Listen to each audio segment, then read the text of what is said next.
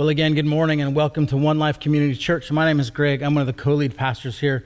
And uh, we are all so glad and delighted that you were able to find us online and that we get to gather uh, even in this way. Uh, it, is, it is certainly a gift uh, to, to know and, uh, and not just be able to sort of imagine, but to know that we are gathering around the same thing, around the same person of Jesus. And so uh, just thank you for, for taking the time to do that. Uh, let's pray. Lord, we give you great thanks for this day and for your presence in our lives. I ask today, Holy Spirit, that you would move uh, and that you would unite us. You would bring us together, um, even though uh, we are unable to physically be in the same space. Uh, we know that that is um, not uh, something that blocks you from bringing us together. And so I pray that you would unite us in only the way that you can. Um, yeah, and we would experience that, uh, that community, uh, even though uh, it, it seems like there is a barrier. Um, we sang today about you being one who takes down barriers, so I pray that you would. Barriers that keep us from you and barriers that keep us from each other. You would help us to, um, to know um, you and to be a community uh, even though we are separated. We ask this in Jesus' name. Amen. well, we are uh, have been in our uh, sermon series uh, in the Gospel of John called "Believe and Live" uh, for a while, um, and uh, it has been it's been kicking my tail.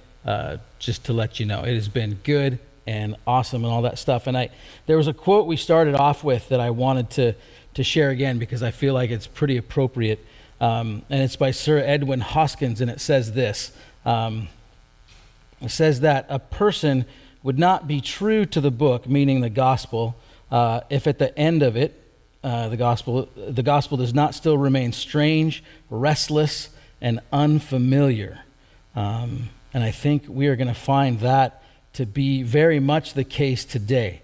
Uh, that as we move through this, it's gonna it's gonna feel weird at times, and it's gonna feel uh, just different. Even though for some of us we have read this a lot of times, and I wanted to remind us also of uh, how we got this "Believe and Live" title. Uh, in John 20, verse 31, it says this: "But these are written, meaning the the whole." Uh, gospel, uh, but these are written that you may believe that Jesus is the Messiah, the Son of God, and that by believing you may have life in his name. And so, this, this whole thing, John says, is written to uh, facilitate belief and through that belief bring life. Um, and so, yeah. So, with that, today uh, we're going to be looking at actually three chapters. And I know for a lot of you, you just went, and I'm out. Um, but don't don't do that. Stay with us because um, I'm gonna. What I'm gonna tell you is I'm not gonna read all three chapters. Um, I'm gonna read some parts, and some of them I'm gonna summarize and kind of walk us through some of the important parts. And what I want you to know with that is, for some of you, I am gonna sort of skip or skim maybe some of your favorite parts. So. Don't leave though. Stay with us. Um, I, I, think you'll find it, it to be helpful. Um, so just want you to know that that that's that's what we're doing. And, and, and it's really this, this sort of uh, Jesus has come to this point where he's been having all kinds of conversations with all kinds of people throughout this gospel, whether they're family members, friends, strangers, people he's not supposed to be talking to, people who are curious about him, people who hate him, and, and everybody. And it seems to be this continual trend of people being confused, unsettled, uh, unsure about who he is. And it just brings me back again to that quote uh, of, of this gospel leaving us feeling strange, restless, and unfamiliar. And I wonder how many people felt that same thing when they were asking Jesus their questions. I don't get what you're saying. Are you really saying this? Um, and, and so I think it, it helps us get in the mindset of the people who, uh, who we're walking with through these stories. Um, so the chapters we're going to look at today are John uh, 14, 15, and 16. Uh, and it's going to be a focus on the Holy Spirit and the Holy Spirit's kind of role in what it means to believe and live. And so we're going to start with uh, a section from John 14, and it's, cha- it's chapter 14, verses 15 through 31. Uh, so if you have your Bible, you can turn there, uh, or you can read along on the, the screen. The words will be up on the screen as I read, or you can use our Bible tab in, in the online format that's there for you also. So here we go John 14, 15 through 31. If you love me, keep my commands. And I will ask the Father, and he will give you another advocate to help you and be with you forever the Spirit of truth. The world cannot accept him because it neither sees him nor knows him, but you know him, for he lives with you and will be in you. I will not leave you as orphans, I will come to you. Before long, the world will not see me anymore, but you will see me. Because I live, you also will live. On that day, you will realize that I am in my Father, and you are in me, and I am in you. Whoever has my commands and keeps them is the one who loves me. The one who loves me will be loved by my Father, and I too will love them and show myself to them. Then Judas, not Judas Iscariot, said, But Lord, why do you intend to show yourself to us and not to the world? Jesus replied, Anyone who loves me will obey my teaching. My Father will love them, and we will come to them and make our home with them. Anyone who does not love me will not obey my teaching. These words you hear are not my own, they belong to the Father who sent me. All this I have spoken while still with you. But the advocate, the Holy Spirit, whom the Father will send in my name, will teach you all things and will remind you of everything I have said to you. Peace I leave you. My peace I give you. I do not give to you as the world gives. Do not let your hearts be troubled, and do not be afraid. You heard me say, I am going away, and I am coming back to you. If you loved me, you would be glad that I'm going to the Father, for the Father is greater than I. And I have told you now before it happens, so when it does happen, you will believe. I will not say much more to you, for the prince of this world is coming. He has no hold over me, but he comes so that the world may learn that I love the Father and do exactly what my Father has commanded me. He says, Come now, let us leave. Now, there's a lot going on in this section. In fact, lots of commentators talk about these three chapters, that the language and, and everything is so compacted that it is like uh, one of those, uh, those toy, those prank toys where there's a can and you open it and like the spring springs out, that it feels like that when you start reading this. All the information, all the content. And so we're going to try to pick through some of it and, and work through the stuff that is moving us in the direction uh, that the Spirit uh, is involved in today, I think. Uh, so, uh, I want to address first, Jesus talks about you got to keep my commands, right? And I want to figure out what this word keep means. The Greek word there is tereo, um, and it means to attend or to carefully take care of, to guard or to observe. And it's like the idea is like tending a garden. But it's more than that. It's not just keeping track of this garden, it's, it's something that is growing internally in us, as if the garden was inside of us, so that we are nourished by and given direction and life by these commandments that we're tending to. And Jesus says, when you do that, I'm going to ask the Father, and God is going to give you another advocate to help you and be with you forever.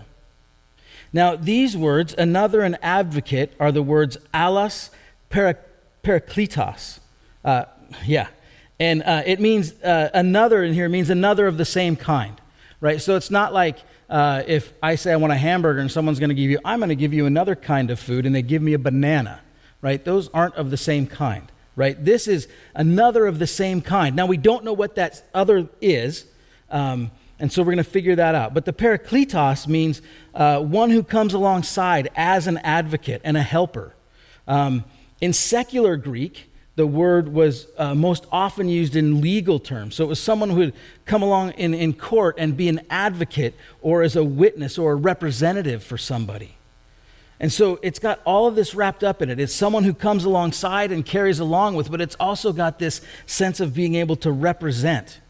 And so Jesus is saying, I'm going to send you another one of the same something who is going to come alongside you and be a help for you and is going to stand for you and advocate for you. Right? And so far, this sounds pretty good. But there is this sense in it that something's up. Right? Jesus is beginning to talk about something that is going to be difficult for his followers to hear. And so he says, uh, you know, um, the advocate's going to be with you forever. And that, I think, tips the disciples off like, oh, why do we need someone to be with us forever? Like something's up here, right? And Jesus goes on, it's the spirit of truth. And literally, it's translated, it's the wind of truth. And he says, and you already know the spirit of truth because the spirit of the truth lives with you and will be in you. And this all sounds great. But then Jesus says, I, and I won't leave you as orphans. If you're sitting in this group and listening to this conversation, the feeling would change. When Jesus says, "Oh, I got to let you know I'm I am leaving." And there's a sense for the disciples that they're kind of like, "Wait, wait, wait, what?" And so Jesus continues. The world will not see me, but you will see me. Okay, so maybe they're a little more relaxed now again because I live, you also will live. And on that day, you will realize that I am in my Father, and you are in me, and I am in you. Whoever has my commands and keeps them is the one who loves me. So here we are again with these commands. And Jesus is talking about the world's not going to see me, you will. But if you have my commands, and again, this doesn't mean to have like have in possession of or to own, but it means to have in an internal sense, to take them in to our person and make them our own so that they are like breathing for us. We're to keep them, to tend and allow them to grow and have this sense of movement in us. One of my favorite authors is a person named Sheldon Vanauken. And in this book, he's talking about he and his uh, wife. And they had this quote that I think summarizes kind of what this is about. And the quote says, whatever one of us asked the other to do, and it was assumed the asker would weigh all the consequences, the other would do. Thus, one might wake the other in the night and ask for a cup of water, and the other would peacefully and sleepily fetch it. We, in fact, defined courtesy as a cup of water in the night. And we considered it a very great courtesy to ask for the cup as well as to fetch it. When we love somebody, we are connected to them in such a way that we will do things that we might not normally do, that they ask us to do. I'm sure many of us can think of people who there was something we didn't even want to do. Not because it was morally wrong, but it's just, I don't like cleaning litter boxes, right? I don't like doing this or doing that. But we do it because we love somebody and they've asked us to. Jesus says on this day that he's referring to, when, when he's going to show up to his disciples, but not to the world, which seems to point to Jesus' death and his resurrection from the dead, where he shows up to his followers on a handful of occasions, um, that on that day you're going to realize that I am in my Father and you are in me and I am in you. And basically, what Jesus is saying, when that happens, you're going to realize all these things that I've said, all this time we've spent together, it's all very real. And it's going to be more than what you know it to be right now. That when I say I am sent by the Father and that I do anything, I don't do anything for my own gain, but only for God and only what the Father tells me to do, that that is all true and that his appearing to them is going to be the thing that helps them realize this. And so again, he goes on to say, the one who loves him. You know, the, the word love is used eight times in these 11 verses that we're looking at. He says, the one who loves him will be loved by God, and he will love them also and show himself to them. Now, out of this, Judas, not uh, Judas Iscariot, the one who betrayed Jesus, uh, but a different Judas, he asks this question. He, so, why are you showing yourself to us but not the world? We continue to see the puzzling nature of Jesus' life and his teachings as we encounter more questions, not bad questions, but questions reveal that there's a gap between what Jesus is often saying and what the people around him, including us, are often receiving. Judas is most likely thinking of what he's been taught that the Messiah is going to do certain things, that the Messiah is going to overthrow the world powers that are in, in opposition, excuse me, to Israel and establish Israel as his chosen uh, sort of ruling government. And that God's going to be over that and it's going to right the world. And so there's this sense of, uh, for Judas, like, wait, wait, wait, you're going to show yourself to us, but not the world. How does that fit into the plan that I've been told? Jesus' response is really interesting because it seems like he doesn't even acknowledge the question. And he just repeats something he said before, basically. And he says, Anyone who loves me will obey my teaching. Now, here, uh, the NIV is the translation we're using. It's changed it to obey, but the Greek word is still the same. It's still keep. Anyone who loves me will keep my teaching. My Father will love them, and we will come to them and make our home with them. Anyone who does not love me will not obey my teaching. These words you hear are not my own, they belong to the Father who sent me. So Jesus restates some previous statements. And then he adds, All this I have spoken to you while I am still with you. Now there's a moment again for the disciples of, ah, wait, you're leaving again? Okay. Jesus says, But the advocate, the Holy Spirit, whom the Father will send in my name, will teach you all things and will remind you of everything I have said to you. The sense of this, even though that is good, is still okay. Now Jesus is leaving. He said the Spirit's going to be with us forever. Now the Spirit's going to remind us of everything that you've taught us. This really sounds like you're going away for not just a long time, but for good. And Jesus is aware of this, and so he's trying to comfort them as their unease is growing. And it's appropriate that their unease is growing. Jesus has been their teacher and leader for nearly three years, and they've given up careers for him and his mission. They've endured some really strange things and some really difficult things. And it's not just that, but they believe that Jesus is the Messiah, the fulfillment of all the things that they have heard about Israel's restoration and God's kingdom being established. So not only does it seem like they've invested and given their time, uh, their lives to Jesus, and that's in question, but the fulfillment of God's promises are also in question. Have you ever had hopes or dreams that you lost?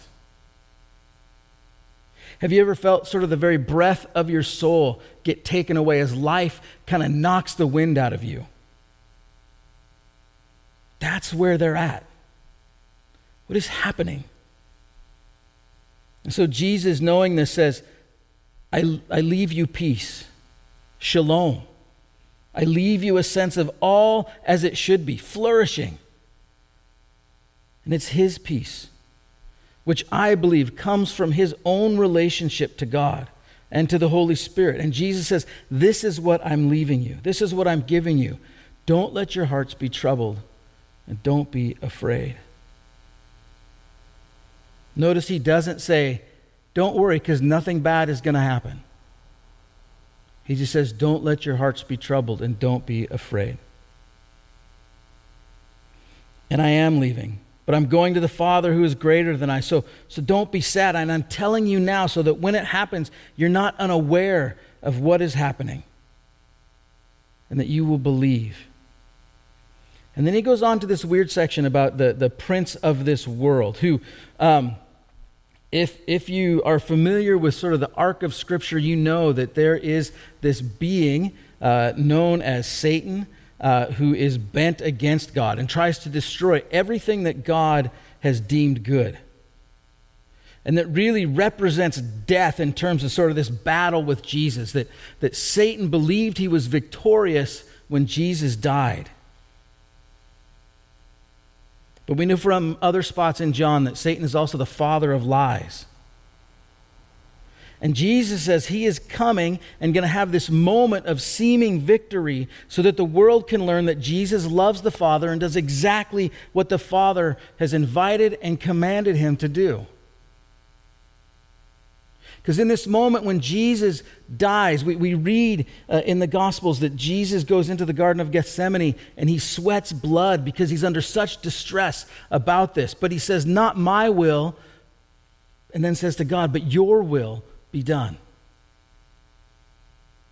And so there's this sense in this that when the world sees this, they're going to see the love that Jesus has for his Father and the devotion that he has to the Father, and that is going to facilitate belief.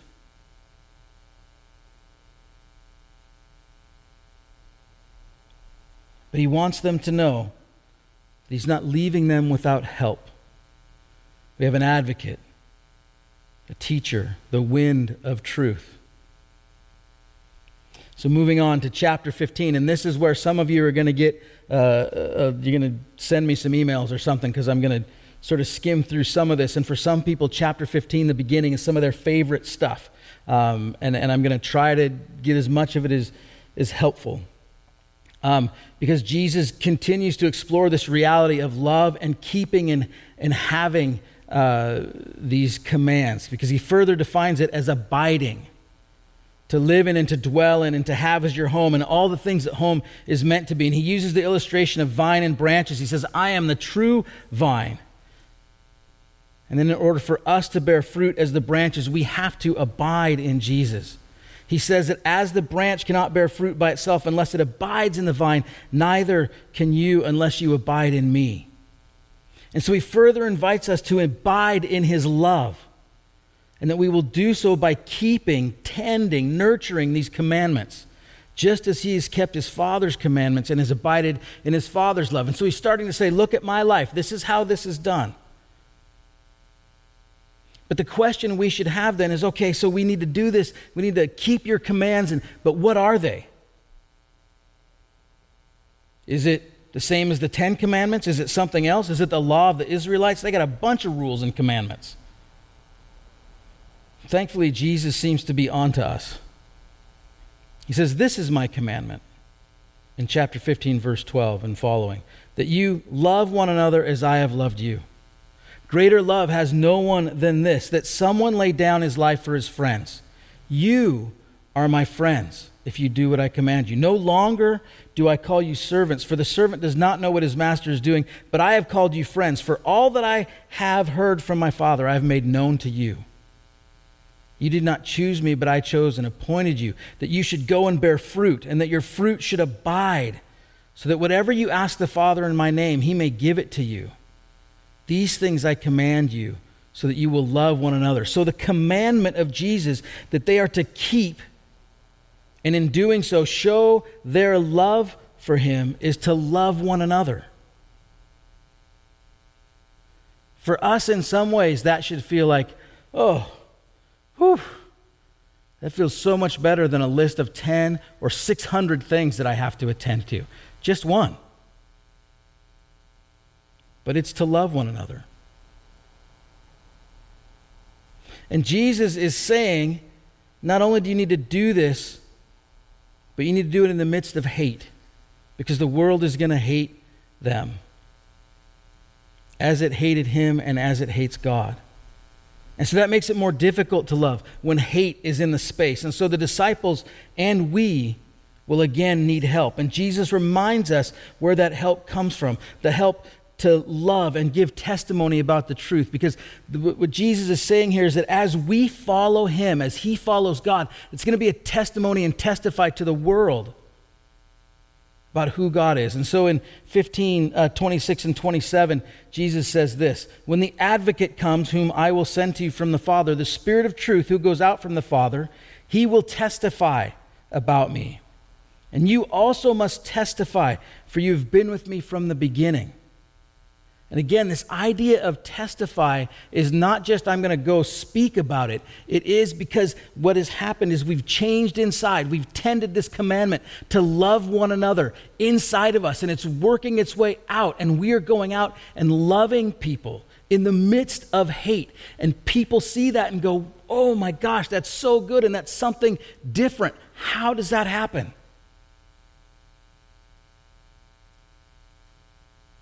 So we find ourselves sitting with the disciples, wondering, what is going on? They're trying to figure out what Jesus is even talking about with his leaving and wondering, is that just what he said? What does that really mean? Did, is that the words that just came out of his mouth? Is he for real right now? Because he said he's going to show up again for us, but not the world. Saying that we're to love one another in the midst of being hated and maybe being tempted to hate and maybe even having to repent of hating. And that brings us to chapter 16. Jesus has said he's leaving. His followers are worried and confused about this. He's promised to send an advocate, the Spirit of truth, who's going to teach his followers everything and help them remember all the things that Jesus has said to them.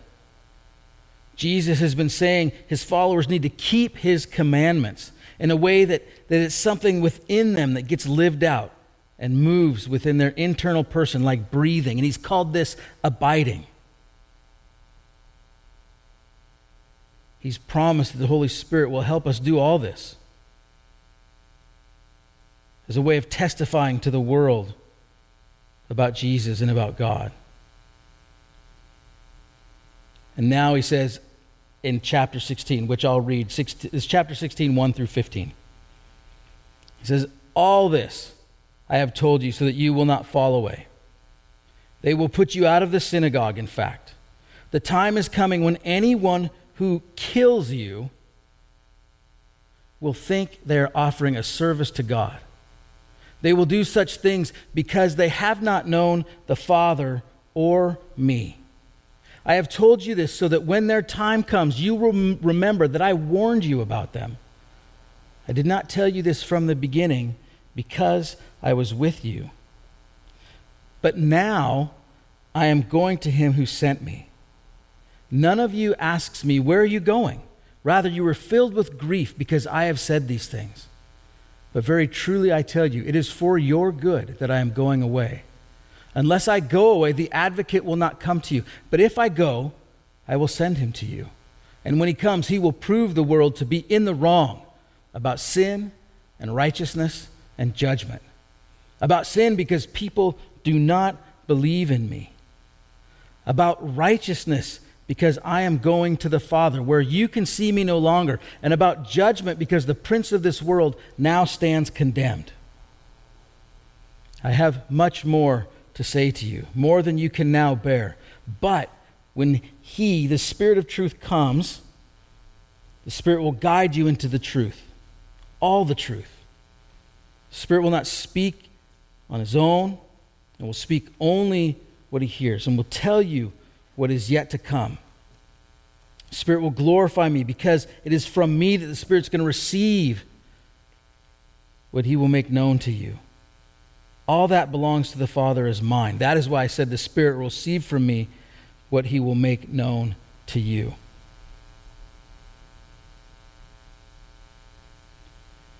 Jesus now shifts and says, Look, I've told you that the world is going to hate you, and here's what's going to happen. You're going to be kicked out of the synagogue, and people thinking they're doing service in my name are going to kill you and think that that is, is like an act of worship to me.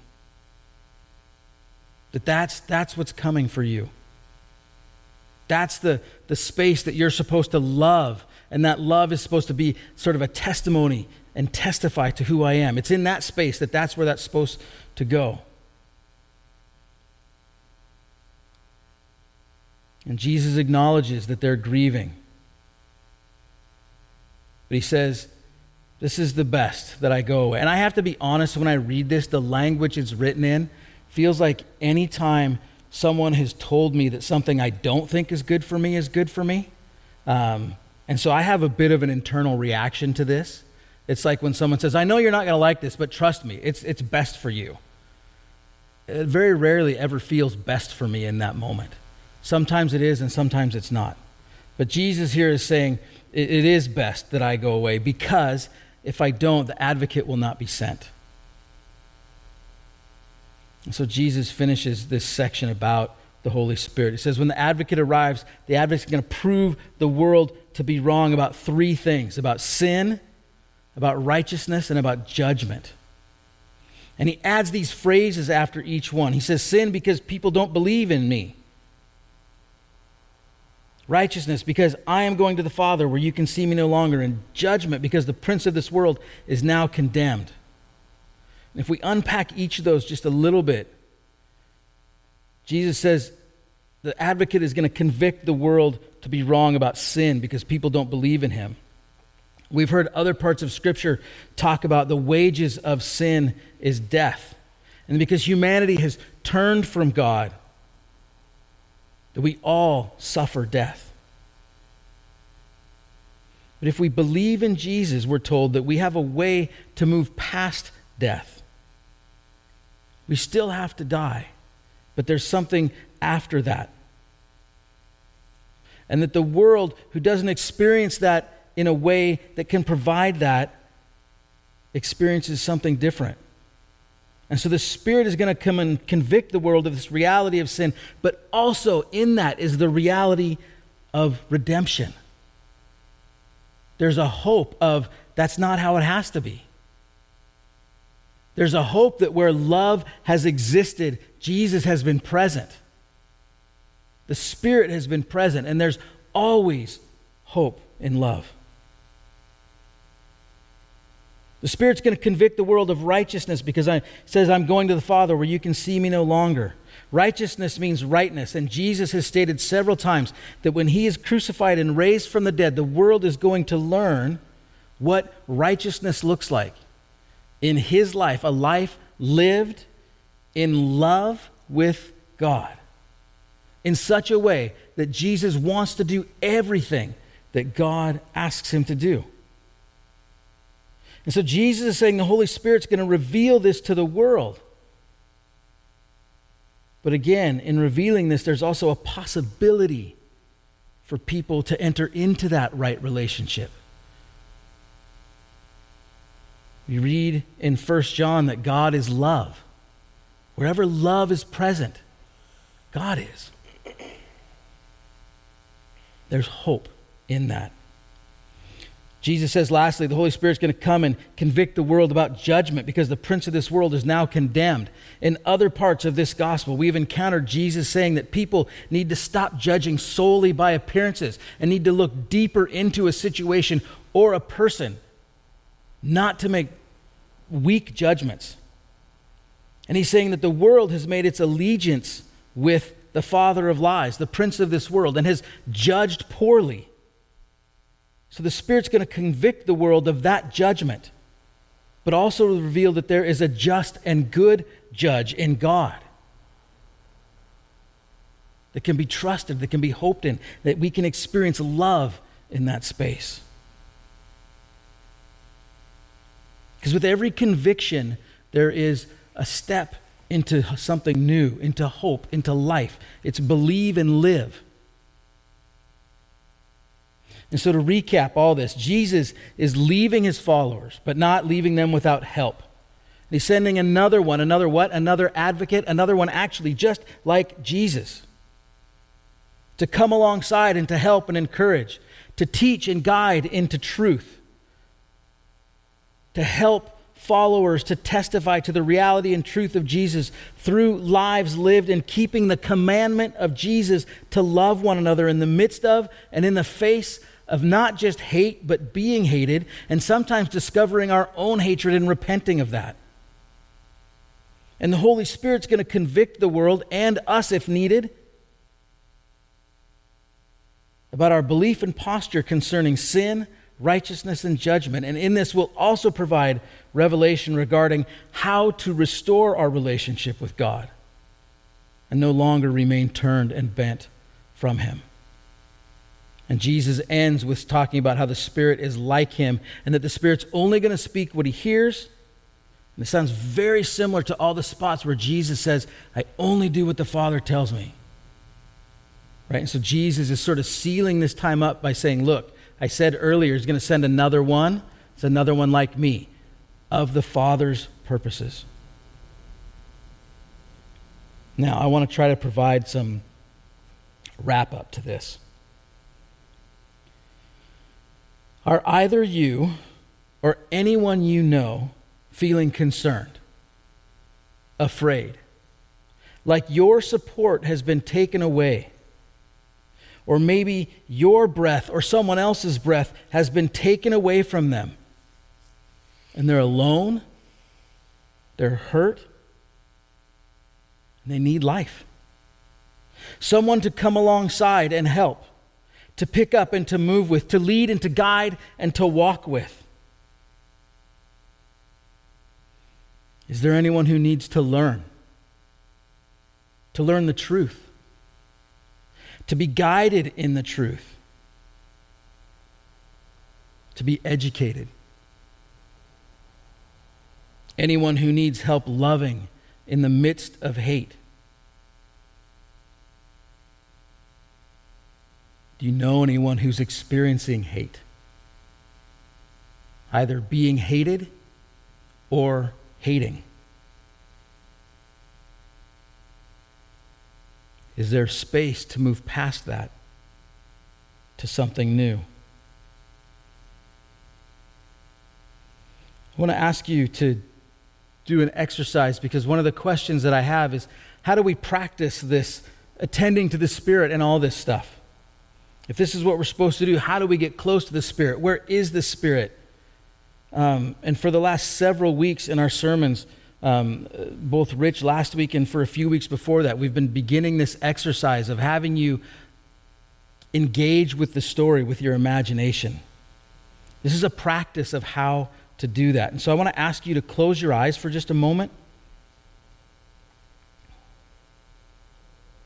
And I want you to just sit and imagine this conversation that Jesus is, having with his disciples.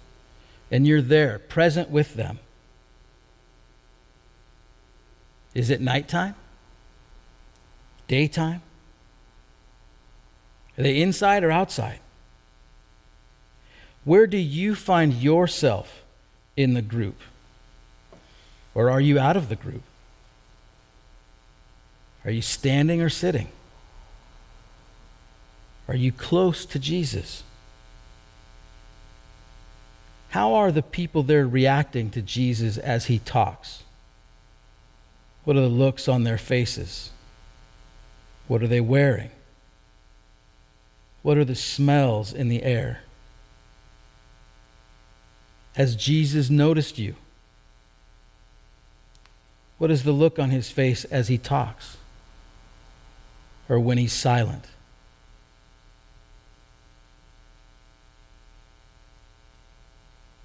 Who do you notice in this space that needs help? That needs a companion to come alongside and to carry and walk with? Who needs conviction? Who needs something to turn to lead them into belief and life? Maybe that's you. Maybe it's someone else.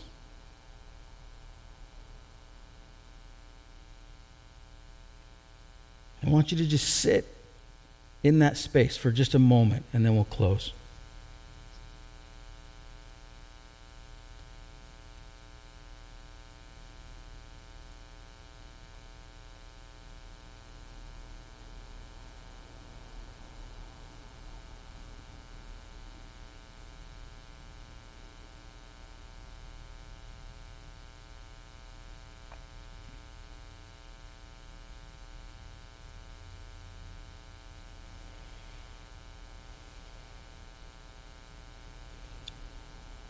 It is my belief as we engage with our hearts and imaginations, this is one of the best ways to attend to the Spirit. It's one of the ways the Spirit moves, I believe. Even in this story, if you found either yourself or maybe even someone you thought of earlier when we went through the list of people who are hurting or alone, maybe you saw them in that space. That's the Holy Spirit moving. That's the Holy Spirit saying, here's an opportunity for you to testify about the love of God by going to a person who needs help, by walking with. Maybe it's you. Maybe you need that. And the Spirit is saying, here's an opportunity to testify by allowing me to come and be present. I want to encourage you to try to do this more often with Scripture, with the songs we sing. Um, in just a moment, uh, Brian and Jessica are going to close us in a song. I have a couple of other questions that I would like you to, to, to think through uh, today and, and, over the rest of the week also. Um, and uh, some of them we just asked, but that's okay. Uh, so the first one is where is the Spirit present in this moment, in this, in this conversation that Jesus is having? The one who is an advocate and walks alongside. Um, and are you aware of the Spirit's present, presence in you as you imagine this? Is that something you can sense? Is it, are you aware of it in a, in a knowledge way, in a heart way? However, you are aware of it, uh, are you aware? Next, is the Spirit speaking to you? And if so, what is the Spirit saying to you? And if not, what do you think that means? Just because there's silence doesn't mean that there's not content and there's not movement and meaning in it. So let me pray, and then we'll close, uh, close with a song. Uh, and remember, too, that uh, if you need prayer for anything, uh, the prayer team is available for you uh, to, to, to do that. So just click that request prayer button, and you be moved through the system to get you there. Let me pray. Holy Spirit, um, I just ask that you be, you be present. We so need you in this time a time of hatred in our world, time of confusion. Yeah, a time of hurt. Um, Lord, at the same time, you're moving and love is still very present and very strong. And so I pray we would find ways to love in the midst of the hate, in the midst of fear, um, and that we would be open to being convicted if necessary. Um, that you would change us and help us and lead us and guide us in all truth and in all love. I ask this in Jesus' name. Amen.